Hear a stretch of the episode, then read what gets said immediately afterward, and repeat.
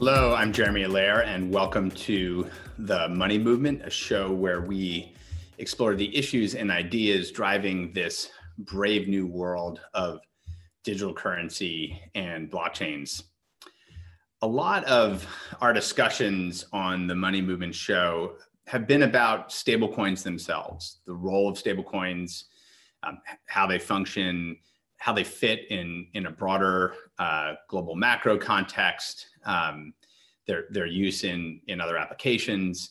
Um, but a lot of that has really been a focus on the, the idea of, of digital dollar stablecoins as a payment system innovation. And, and surely it is, it represents a very significant breakthrough in how value can move around the internet, um, how you know traditional currencies can act as digital currencies, and the speed, the utility, uh, the the security, all, these things are are increasingly you know really well known and understood, and and we're going to continue to focus on different dimensions that dimensions of that on the show.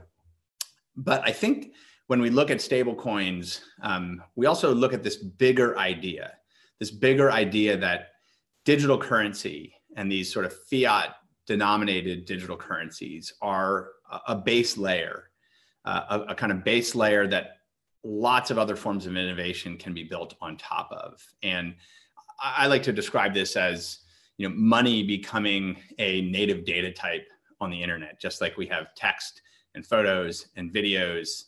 Uh, we're going to have digital money, and this native by being a native data type on the internet. Um, that's very exciting. And what makes that so compelling and what makes that so exciting is the programmability. Uh, one of the things that makes the internet so powerful is software you know creators can write code that interacts with all this content and data on a global basis. And that's allowed incredible breakthroughs that we all you know, take for granted today.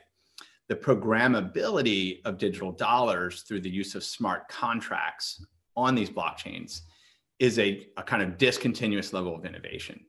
And that's something that we haven't spent as much time on the money movement talking about, um, and something that we're going to dig into in, in, a little bit more detail today. And so th- this leads us into this idea of programmable financial contracts. If there's a, an economic arrangement um, between an investor and a company, between businesses themselves, all of these are financial contracts. And in the world of finance, financial contracts are called securities, AKA digital securities. So today's topic, uh, we're going to be exploring this, and we're going to be doing that with two guests who are really innovating in this space of digital securities they're going to be here uh, talking about what's happening in the here and the now of tokenized financial contracts. So to uh, kick this off, uh, we're joined here by uh, Securitize CEO and co-founder Carlos Domingo, whose firm is at the forefront of enabling companies to issue digital securities. Welcome, Carlos. Hi, Jeremy. Thanks for the invitation. Excellent. Um, so uh, so happy to have you here and and on the show today. It's really great to see you. Of course, um, I want to you know kind of start at a really high level um, and just sort of assume that the audience knows knows very little. I, have sort of described this idea of financial contracts or securities, and to some people, this is just mumbo jumbo. So maybe just first for the audience, you know, what is a security? Um, how, how do you define a security? Yeah, as you said, a security is a, is a financial contract, right? So, so it's something you can trade, uh, you can buy or sell, um, that basically gives you certain rights, uh, financial rights over an asset. And it could be equity in a company, it could be, you know, debt, uh, some yield generation, uh, generating asset, uh, etc. So basically something you buy to profit from the benefit, you know, from the work of others. So, so when you buy shares of Apple, you don't work for Apple. Apple has their own employees and CEO, etc. But if Apple does well, you because you own a portion of Apple, then your investment appreciates uh, over time.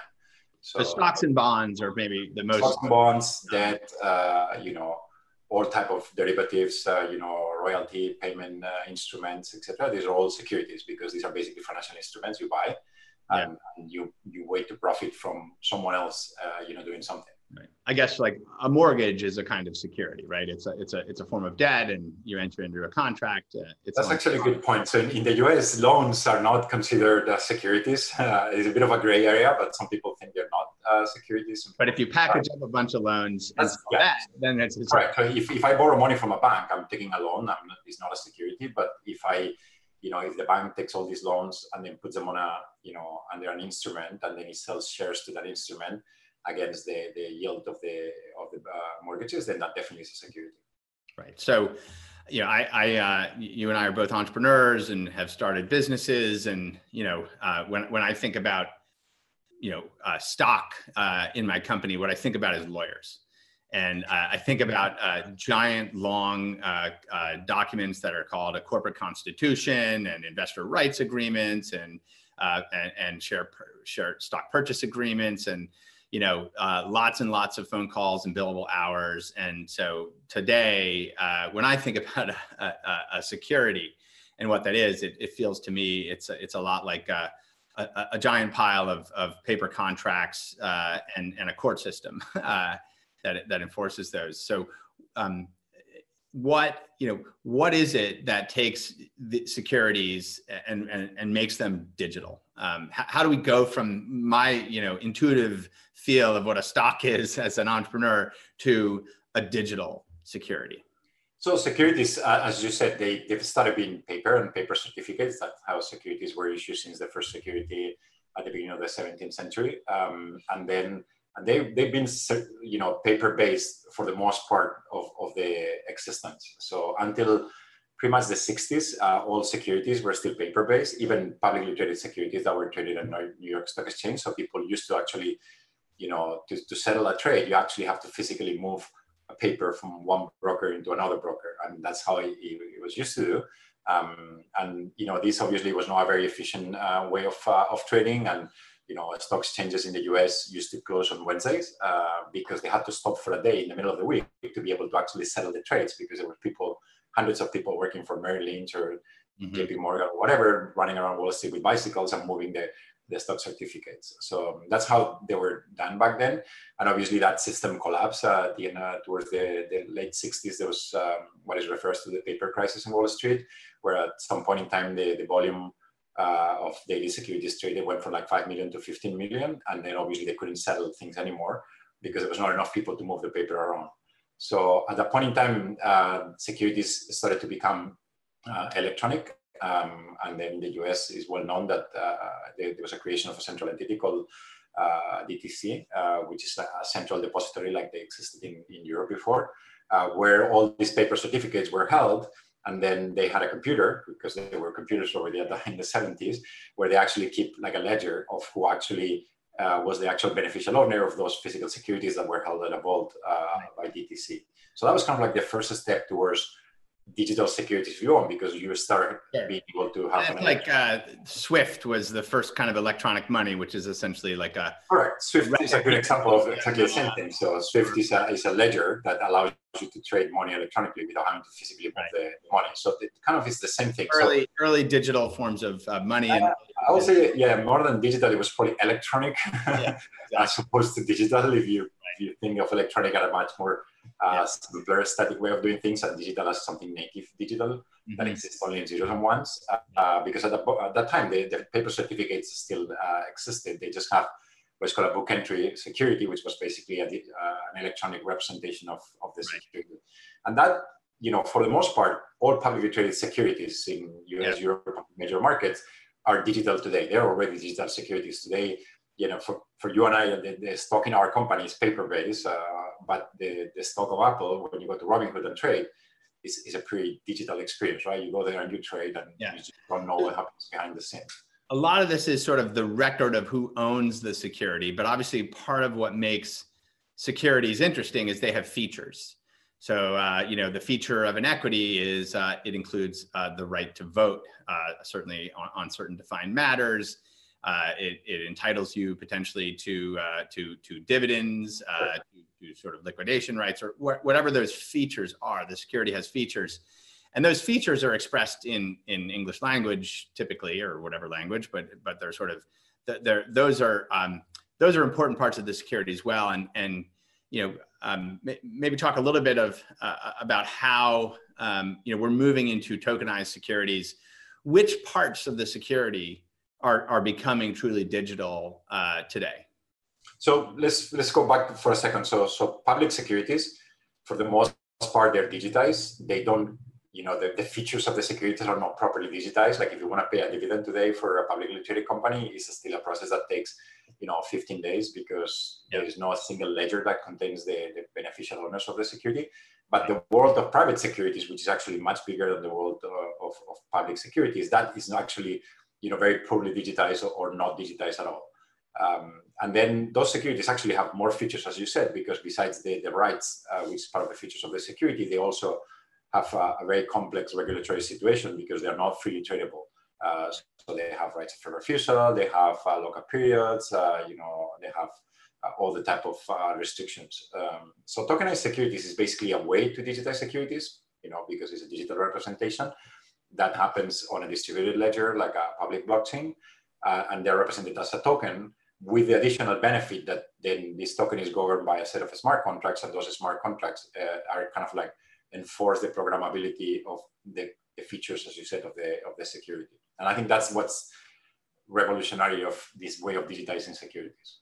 Yeah so so securitize you've created a platform where a company can take an existing asset like stock and and and create a, a, digital representation of it, but also create a, a new uh, a new security that is is natively digital as well, and and issue that uh, to investors, and then provide all of the infrastructure to actually manage that and the life cycle of that on a blockchain.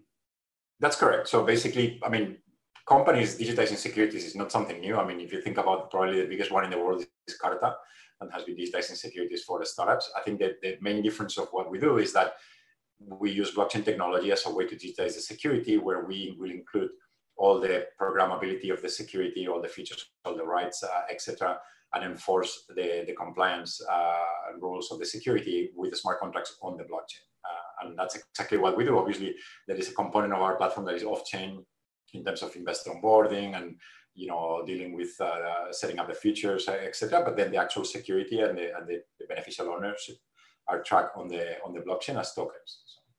So, so sort of moving uh, the the actual record, the ability to possess and pass ownership, some of the kind of fundamental rights, all those things are sort of moving into smart contracts um, and executable uh, on blockchains. Correct. They're executable. They're traceable. I mean, you have the, you know, you know, securities have rules. Like for instance, in your in your company, my company, there is a number of security that has been approved by the board, and you can actually issue more than those, right?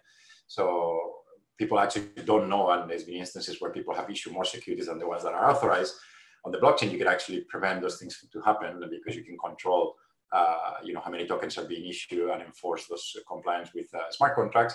And you can actually trace the, the, history to make sure there's nothing illegal that has happened right? So it's a better way to digitize securities. It's a, a much more interesting one. And i'm sure next question is going to be about uh, you know stable coins which makes it even much more interesting uh, about the type of things you can do with both instruments on the same ledger. Yeah, so I want to get to that because it's obviously a core theme of of of, uh, of this episode. But just um, you know, I, I, think a lot of people are familiar with, you know, I, I have I have stock in a company or I have a bond of some sort or, or some yield instrument. Um, what about, you know, the sort of tokenization of other assets and creating new digital securities that unlock the ability to invest in, trade, access uh, the, the underlying physical asset. There's been a lot of talk about tokenization of property. Uh, and actually, we have a guest coming up in, in a few minutes here that's going to talk about uh, you know tokenization of digital securities in in in the real estate market. But um, is that is you know is is is that something that is uh, fundamentally new? Are we going to be able to unlock access to um, uh, forms of assets? by individuals around the world that haven't been able to participate in those or create new ways for people to securitize uh, uh, value that they might possess? I think securitization is not new. It's something that has existed uh, in, in the past. I think that the when you make it digital, uh, you make it you know more accessible. It, you know, it's easier for people to uh, to purchase it, to trade it, uh, to receive dividends. So like the whole management and asset serving, service component of, uh, of a security becomes much easier. The, the, the, what I like to think about it is, if you think about music, when music got digitized at the beginning, we went from having LPs to having CDs, right? And CDs was a, you know a digital version of an LP. But for the most part, the experience for a while was the same, right? You will still buying something physical. You will still go to like Virgin Megastore. You will still purchasing 12 songs from an artist right. that with an album. And then the, the moment it, be, it became digital, then people started thinking about all things that you could do you couldn't do before. Like, well, let's just strip out all these, uh, you know, songs from all the CDs and put them all in a, in a mini hard disk, which was the iPod. Or let's just buy one single song instead of the entire album.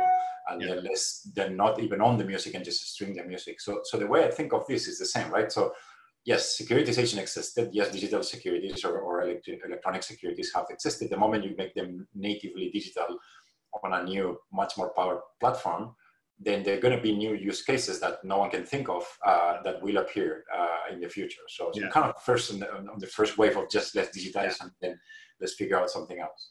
Yeah, I mean, we, have heard really interesting ideas. We've heard, uh, you know, I, have had a conversation with a firm that's taking a, a, a, incredibly popular cartoon character in Asia and creating a, a, tokenized digital security of the future royalty streams of that cartoon character that they're going to allow people to, uh, you know, invest in and own. And you know that that wouldn't have been possible um, until until this kind of technology, Correct. at least in a seamless way. Um, so let's let's talk about um, let's talk about uh, stable coins and digital securities. So um, I like to think of these as sort of hand in glove. Uh, you know, if, if you if you have a security, you need to be able to put money into it, and you need to be able to get money out of it. And if you're doing it on a blockchain, uh, a stable value, you know, digital dollar something like USDC is, potentially really powerful. How do stable coins play a role in what you're doing today, and and and what do you think that enables?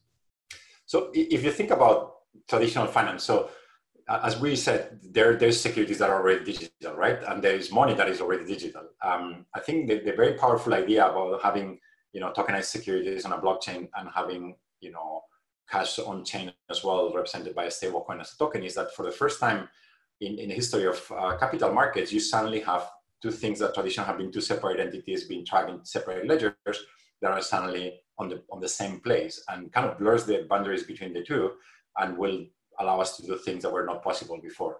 So um, if you think about, as you mentioned, the process of purchasing a security, it's kind of a disjointed process, right? You have the security somewhere, someone has the ledger saying you want that security and you're going to sell it to someone else. So someone has to update that ledger saying that, you know, the security moved from Jeremy to Carlos.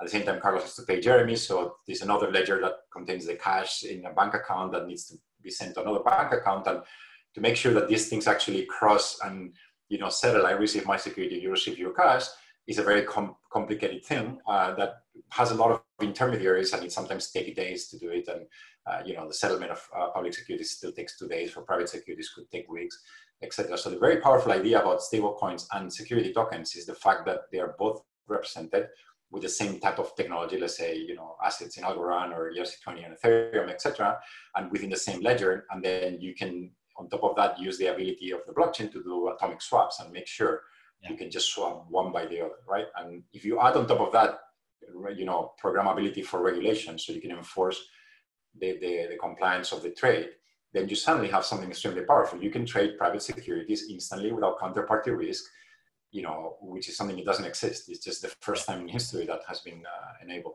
Yeah, I mean, and and like a, a smart contract that represents a uh, you know like a bond, right? A, a corporation that says, "Hey, send us dollars.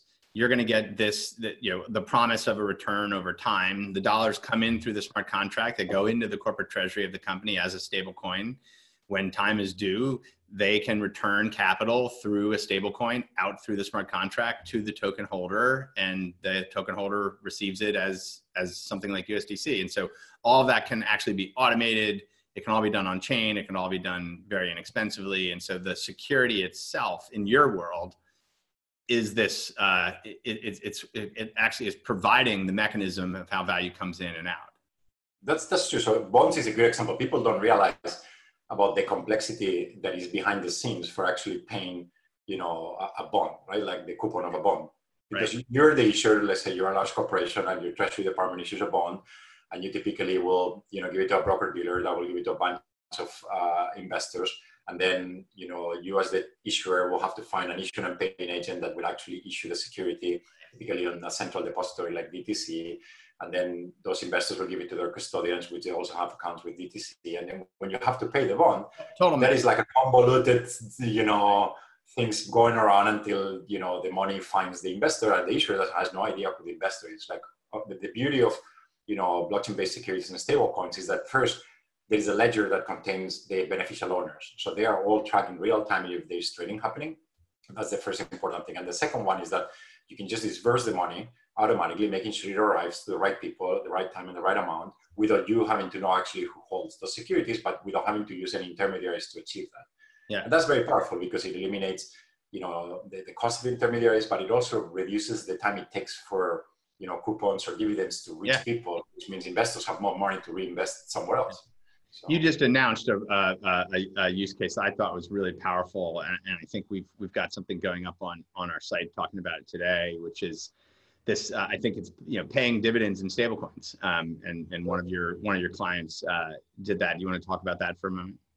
Yeah, so so we we've started having customers that have issued digital securities that want to leverage the advantages of, of the digital securities. So so this was kind of like the first time we actually did the dividend payout. So we gave people the option of, of using the wallet that has already been registered with us and uh, contains the securities to receive payments in stable coins. We actually use USDC or or just you know register a bank account and then do the payout. And the, the interesting thing is that 60% of the people opted for getting the money in USDC mm-hmm. which for us is great because it's, it's cheaper for everybody, it's faster, uh, it's more accurate, uh, and there's less manual process uh, involved. So I hope to see more like 100% native, you know, issuances and, and, and payouts that are all done uh, with, uh, you know, stable coins and, and, digital securities, because that's definitely the, the future to eliminate friction and, and cost.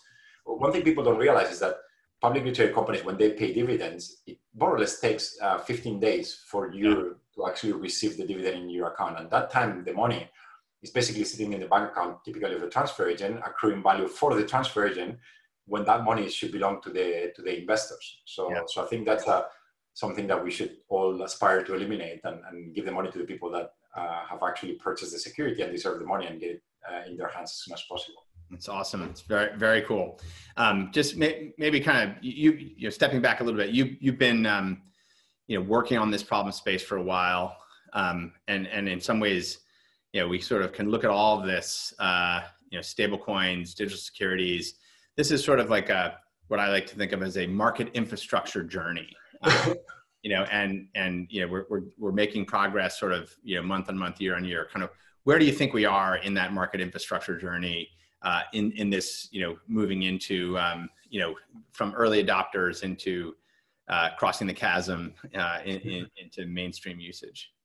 So uh, yeah, I started looking at this problem around March 2017. Um, before we actually funded Securitize, we we tokenized. We wanted to tokenize our own venture capital firm and issue digital security on the blockchain uh, as a token. Um, and at that time, I can tell you, it was a drama. So first, people didn't understand what tokens were, and there was also all the craziness with the ICOs, and people thought that everything that is a token has to be scam and illegal, even if what we were doing were securities. Stable coins were not uh, as popular as well integrated with infrastructure as today. The user experience of user, or using wallets on the blockchain was terrible. We didn't have qualified custodians that could actually hold securities. Uh, there was, you know, a lot of, um, you know, uncertainty in terms of what the regulators thought about the space. There were no blockchain-based transfer agents. Uh. You know, there was nothing usually. So this was a really okay starting it's something fast, actually you think about that from from there to there. I mean in in the in, in terms of like financial market infrastructure and and seeing all that happen in just a couple of years is pretty amazing. Yeah so it's, it's been three years i'll say and uh and yes if we if, if i think where we are today it's kind of frustrating because i thought that we would be farther along but at the same time if i go back in time and look at it's been only three years yeah. and I will say maybe 70% of the problems are solved, uh, I think it's pretty remarkable. Um, and I think there's a couple of more things that need to be kind of like uh, uh, fixed for this really to take off and to be kind of like the, the preferred way of people to basically issue securities because there's no downside to do it and there is a lot of advantages. So. Yeah, absolutely. Um, we've been sort of in a parallel journey, and um, and obviously we're we're we're seeing we're seeing you know things really kick into gear with this infrastructure now you know, I, I, think one of the things that I, I love about what you guys are doing, and and I've, I've sort of sort of seen the the scope of the product, and I think implicit in it is a vision for, you know, digital corporations and what does it mean to actually run a digitally native corporation and have more and more of what you do managed on chain. You know, what is your vision there? Do, do you think you know as we as we look out over time? do more and more of the machinations of corporations through the combination of things like you know, uh, digital securities, stablecoin infrastructure, blockchains, does, does more and more of what a corporation is move on chain? So if I think about, you know, the first time I was a CEO, I was uh, 29 years old and it was late 90s. And at that time, managing a, a startup was a bit of a drama because you didn't have uh, tools to actually manage the company digitally, right? We didn't have to pay manually we didn't have uh, you know good communication uh, methods we didn't have good uh, accounting systems and erps and uh, things like that so so fast forward now now when i started securitize it is amazing how many tools are for managing your corporation digitally right. but there is a a percentage of the things there that are still not fully digital. Like the way we manage cash in companies, yeah. it is not digital. And for us, it's a nightmare. We have multiple bank accounts for different yeah. purposes that yeah. need to be reconciled, and uh, etc. So that's one thing. Obviously, you can you can manage your securities digitally today. You can just get something from La Carta, but that only solves part of the problem because it doesn't actually allow for trading. It doesn't allow for uh, you know, asset servicing and some of the things that uh, that securities uh, do in a simple in a simple way, and it's not integrated with with the ecosystem of other tools that are happening on, on the blockchain. And then, as you mentioned, governance, it is kind of like the next step. I think we're already building it governance tools for securities, but for the entire company, and this promise of like these DAOs that will allow people to manage their, their companies on the blockchain is probably a few years away, but it's definitely where you know towards the direction we're going. Yeah, yeah, I, I agree. I think it's exciting, and as you said earlier, uh, you know, when when some of these innovations happened, like digital music, or whatever, like no one could really even imagine all the things that people would do, and and I think that's definitely a space where there's a bunch of converging things happening of, of, of and capabilities and entrepreneurs are going to go build amazing. I think, yeah, I think that the issue with with uh, digital securities as opposed to uh, of digital music is that you know digital music is a uh, unregulated market. And if you, I don't know, when Spotify started, I remember they were doing peer-to-peer transfer. It was regulated by four companies, basically, originally. Well, yeah, yeah. Self-regulated, if you want. But I remember, you probably remember because you were working on video streaming at that time. But when Spotify started, they were doing peer-to-peer streaming because there was no good streaming infrastructure. And that worked better than centralized streaming, but it didn't work very well. And half of the time when you use Spotify, you couldn't actually get the song. Yeah. And you know, it's not it's not a major drama, right? But but for us yeah. working on, on financial services, you know, if your your USDC doesn't work and you can't pay, or if you, yeah. your securities uh, disappear because you've done it correctly or things like that, this this actually has a big financial impact and yeah. and it's a highly regulated market. And I think higher stakes. Higher stakes. Yeah, it's higher stakes. So, but this is also why it's taking longer for these things to adopt. Like for, for us in the technology industry, you, uh, I'm sure you've seen hundred times this typical presentation from consultants saying, "Oh, every single new innovation gets adopted faster. Well, this one is not yeah. because this one has an implication in the world. A little more friction there. yeah, it will take a little bit longer, but you know, the same way that fintech has penetrated other uh, parts of the financial services industry, I'm 100% convinced it will penetrate, uh, you know, securities and capital markets, and, and, it will completely transform them. That's awesome, Carlos. Um, really great to chat with you and get your perspective. Uh, Want to thank you again, and and uh, of course, hope to see you very soon. Well, thanks for the invitation and keep up with the good work at Circle. Thank you, Carlos. Thank you. Bye bye. Absolutely. Well, so I think um, you know this has all really gone from the abstract and high level ideas a few years ago into really exciting live projects, rapidly evolving technology. And with that in mind, I'm, I'm really excited about our next guest, who's an entrepreneur who's leveraging tokenization, leveraging stablecoins, leveraging digital securities to solve a very large challenge in the market. And so I'm, I'm excited to welcome uh, Michael Carpentier, who's CEO and co-founder of startup Vesta Equity, a firm that's building a marketplace for tokenized home equity, making residential real estate more liquid, creating new investment opportunities that remove the intermediaries uh, that often introduce cost and friction into real estate finance. Welcome, Michael. Thank you, Jeremy. Uh, that was well said. I couldn't have said that better myself. Thank you very much. You're welcome. Uh, it's great to have you on here. I've, I've been excited to learn about um, you know what you're working on, the vision, uh, and what you're driving against. Maybe um, it would be it would be great to just kick this off with a little bit of background uh, on yourself. What you, what brought you to this space and this idea of tokenized assets, digital securities in, in this particular market? Well, I've got I've got about 25 years senior level experience building digital companies. So I've never been actually on the finance side or the real estate side before. But a couple of years ago, I picked up a book that uh, you could say changed my life. It was a book written by Don, Don Tapscott called The Blockchain sure. Revolution. I was uh, absolutely hooked after that. And I immersed myself in blockchain. I read every book I could get my hand on, every white paper, took seminars, webinars, did some courses at MIT, got my professional designation, and then started really taking a hard look at where could this be applied? What would be the best use case scenarios? And I settled on the home equity side of the equation. Took a look at it, found there were a lot of inequities in that space. I decided there could be a great opportunity here um, in terms of building out a business that, as you said, would provide liquidity in a market that is otherwise very illiquid and uh, has you know a lot of elements to it that are essentially not fair to the homeowner and certainly create barriers for investors to get involved in as well. Yeah, that's fascinating. Um, it, it's it's uh, I also did not come from the financial industry and, and had you know been in, in internet technology businesses and you know, similarly really drawn in um, and and figure like this is a time when when uh, you know entrepreneurs can can really change yeah. How things work in the financial system. So you know this this theme that we just heard about and talking with Carlos, yeah. digital securities, um, you know this idea of tokenization. Um, so I, I, guess in in in your use case, um, you know, home equity uh, has been, you know, typically something where liquidity has been challenging and average investors can't easily participate. Um, how, how, how will digital securities unlock that in, in your model? Well, essentially what we're doing is we're, we're building out from a technological, regulatory, legal uh, perspective, a marketplace to allow homeowners to tokenize their home. Um, and then allowing, creating the marketplace to allow investors to come in and buy a percentage of that home. Um, sounds simple, um, but the technology behind it is obviously complicated. Um, right now, if you're a homeowner, um, there's only two ways for you to access the equity. You sell the home outright or you take a loan against it.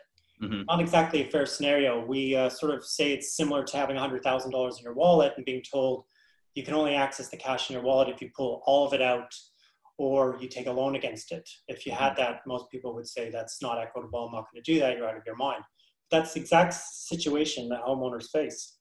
Mm-hmm. So by allowing the tokenization process, we're allowing them to access their their home like a wallet. And for many people, the home is their largest asset. If you take a look at the data in the U.S. alone, the average 55 to 75 year old only has five to sixteen thousand dollars in savings. Sounds scary.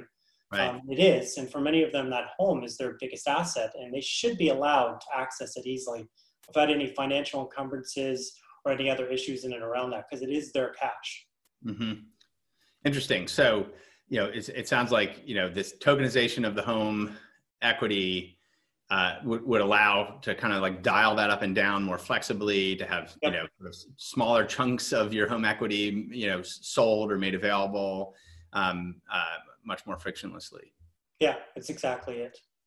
So what, um, you know, where do stablecoins play a role here? Um, how, do, how are stablecoins going to bring value to the platform you're building? You know, how, how do you see their role, uh, not just in your your marketplace that you're building, but in this realm of digital securities? Well, from our perspective, first, it provides us a frictionless, timely, stable, programmable, and secure transaction with virtually no intermediary involved and those costs associated with it. Mm-hmm. Um, so stablecoin allows us to execute our business in, in, in a much more simple manner. Um, other cryptocurrencies wouldn't let us do that because there's the volatility aspect of other cryptocurrencies like uh, a Bitcoin or something like that. Sure. Um, so we needed that stability. Um, and I think that holds true for other securities. I mean, Bitcoin plays its role and it has its role, and there's a reason why there's there's volatility in that particular cryptocurrency. But most securities can't add that volatility into the situation, and they it needs something that's sta- uh, scalable, and that's what a stablecoin offers us in this in this particular model. So I guess in your model, this tokenized home equity, people can in- invest they can put in the investment using USDC, yep. uh, and and then the the homeowner is actually receiving the capital in USDC, and all that can happen kind of nearly instantly on chain, you know, r- running running over the internet. Yeah, exactly, and the homeowner can make the decision to keep their their holdings in USDC and potentially also become an investor on the platform. Yeah. And for the investor, the property investor, they'll obviously keep their their their uh, their funds in USDC and be able to continue to invest in other properties if they want to, mm-hmm. or they can trade out and uh, exchange it for other cryptocurrencies if they want to, or change exchange it back to fiat currency, which is US dollars in this case. Right, and uh, absolutely, and we we see that sort of seamless movement between kind of existing electronic money and, and pure digital currency and so on and, and make, making that smooth and frictionless for businesses like yours is obviously something yeah. we're, we're really focused on. Um, so I, you know, I know that you're looking at this as a, a you know this sort of homeowners um, investors in, in real estate equity. This is a, a place where there's a lot of value. Um, i'm guessing given the journey you described and, and taking an interest in in, in tokenization, I'm, I'm assuming you've considered how this approach could be applied to other markets. You know, where else will this play out? What other um, market segments, industries is this going to happen? And, and, maybe you could share some of those ideas well, for it's, it's entrepreneurs. Yeah, yeah, it's a, it's a good question. I mean, anything can be tokenized, and proof of that is crypto kitties. I don't know if you've heard of that or not, but course, absolutely. Yeah, and you, you mentioned the uh, the royalties on on the uh, the uh, Anime uh, out of Japan, the Anime yeah. Uh, product out of Japan. So I mean, the first thing you have to ask yourself is there a viable business model behind it before you say you're going to tokenize something? And, and are you solving a real pain point? Because um, essentially you're just tokenizing something for the sake of tokenizing but obviously obvious areas are collectibles. Um, for example art. There's a great company out of europe called uh, Maecenas, which allows you to build a portfolio of what they call masterpiece artwork using tokens. Mm-hmm. things like rare coins baseball cards antiques mm-hmm. and more can be tokenized um, inherent in that are obviously complications. How do you authenticate it's the real thing? It's, it's a genuine article. And then the other issue you have in around something like that is a security. Uh, security because it can basically be picked up and taken and moved somewhere. So how do you ensure that it's not being, you know, absconded with or taken taken away? Mm-hmm. Um, so those things can be solved through technology. Sure, um, companies like Securitize uh, yeah. providing platforms for that. Yeah. Exactly, you can't pick up a home and move it unless it's on wheels. so. We don't really have to worry about the home, but there are issues in around around the home that we have to uh, to obviously uh, to ensure that the home is is is not being used for any illicit uh, illicit uh, issues or things like that. But there's other great examples. Um, QB, which is a company out of Europe, has actually tokenized loyalty programs and taken the loyalty points and tokenized those. So that's a great example of something else being tokenized. Mm-hmm. there's another great company called uh, Brave, which is a blockchain-based browser and they have tokenized uh, your attention, essentially your time, and they give you a coin called Basic, and uh, you basically you basically get paid uh, for uh, allowing ads to target you and allowing them to use your your data. So that's something that right there is being tokenized. That's uh, essentially just time. Yeah, no, it's uh, it's fascinating. Props is another yeah. token tokenized kind of loyalty model that is sort of being utilized in, in games and other things a lot yeah. of interesting stuff. So in your in your uh, in your uh, Vesta equity case, um, you know, how quickly do you think you know this marketplace grows? Um, you know, uh, what's the total what's the total market size? You know, you know what what do you think yeah. starts to participate in this and and over what time frame? Total market size in the U.S. is pretty significant. It's about uh, three and a half trillion dollars every year property that's financed. That's solely residential property. Um, how fast will it take off? Um, I think in certain markets, they'll take off quicker than other markets where they tend to be a little more advanced when it comes to their use of technology and understanding of technology. Mm-hmm. We're not going to make a major issue of the fact that we are using blockchain or tokenization and stuff with the average consumer because I think it'll just sure. elevate the, the discussion to a level that's not necessary at this point. Um, I think that in the next three years, we'll see a lot of early adopters and innovators take this on. We're already starting to see big commercial project projects being tokenized. There's a great company out of Europe again called Mata that's tokenizing big, big residential property uh, projects and big commercial properties, mm-hmm. uh, and tokenizing those and selling off shares of those specific properties to to uh, investors. So we're starting to see it in the real estate space already. Mm-hmm. Um, with regard to this, I think within three years we'll see some significant uptake, and uh, we'll move into you know that early majority of people that uh, want to target it. I mean, one, one of the things we're, we're moving into is people understand there's there's a need for this. People are getting home equity loans, they're getting reverse mortgages. They're just unfortunately getting very unfair deals from the perspective of the banks, and this is something that's far more equitable for them because they're not actually ending up with a mortgage, compounding interest, and monthly payments. Yeah, absolutely. I mean, as a homeowner, I uh, have a great deal of, uh, of, of, empathy and, and, and think what you're doing is, is fantastic. Um, well, well, Michael, thank you so much for joining us, and obviously, good luck with the upcoming launch. Thank you very much. You take care. All right.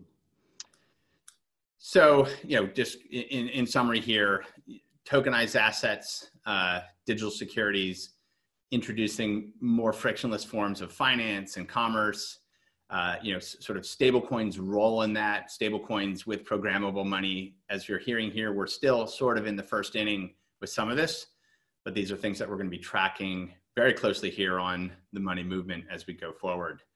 Speaking of the money movement, uh, next week is going to be a really exciting episode. We're going to be talking about USDC at 1 billion. Uh, actually, today, USDC crossed 1.3 billion, and USDC has become the fastest growing stablecoin in history, uh, seeing nearly 200% growth over the past six months alone, and becoming a de facto standard as a trusted, compliant digital dollar format and protocol for payments on blockchains. So, to reflect on all of this and also share some really exciting news about the next chapters for USDC, we're going to be joined by two of the top product executives from Circle and Coinbase who have been responsible for the development, launch, and growth of USDC. Joining us will be VP of Product at Circle, Joao Reginatto, and Group Product Manager at Coinbase, uh, Dalal, with reflections and visions on the future of USDC. If you're in the broader crypto ecosystem, you're not going to want to miss this episode. We're going to have some nice surprises. So until next time, stay well, stay safe, and stay informed.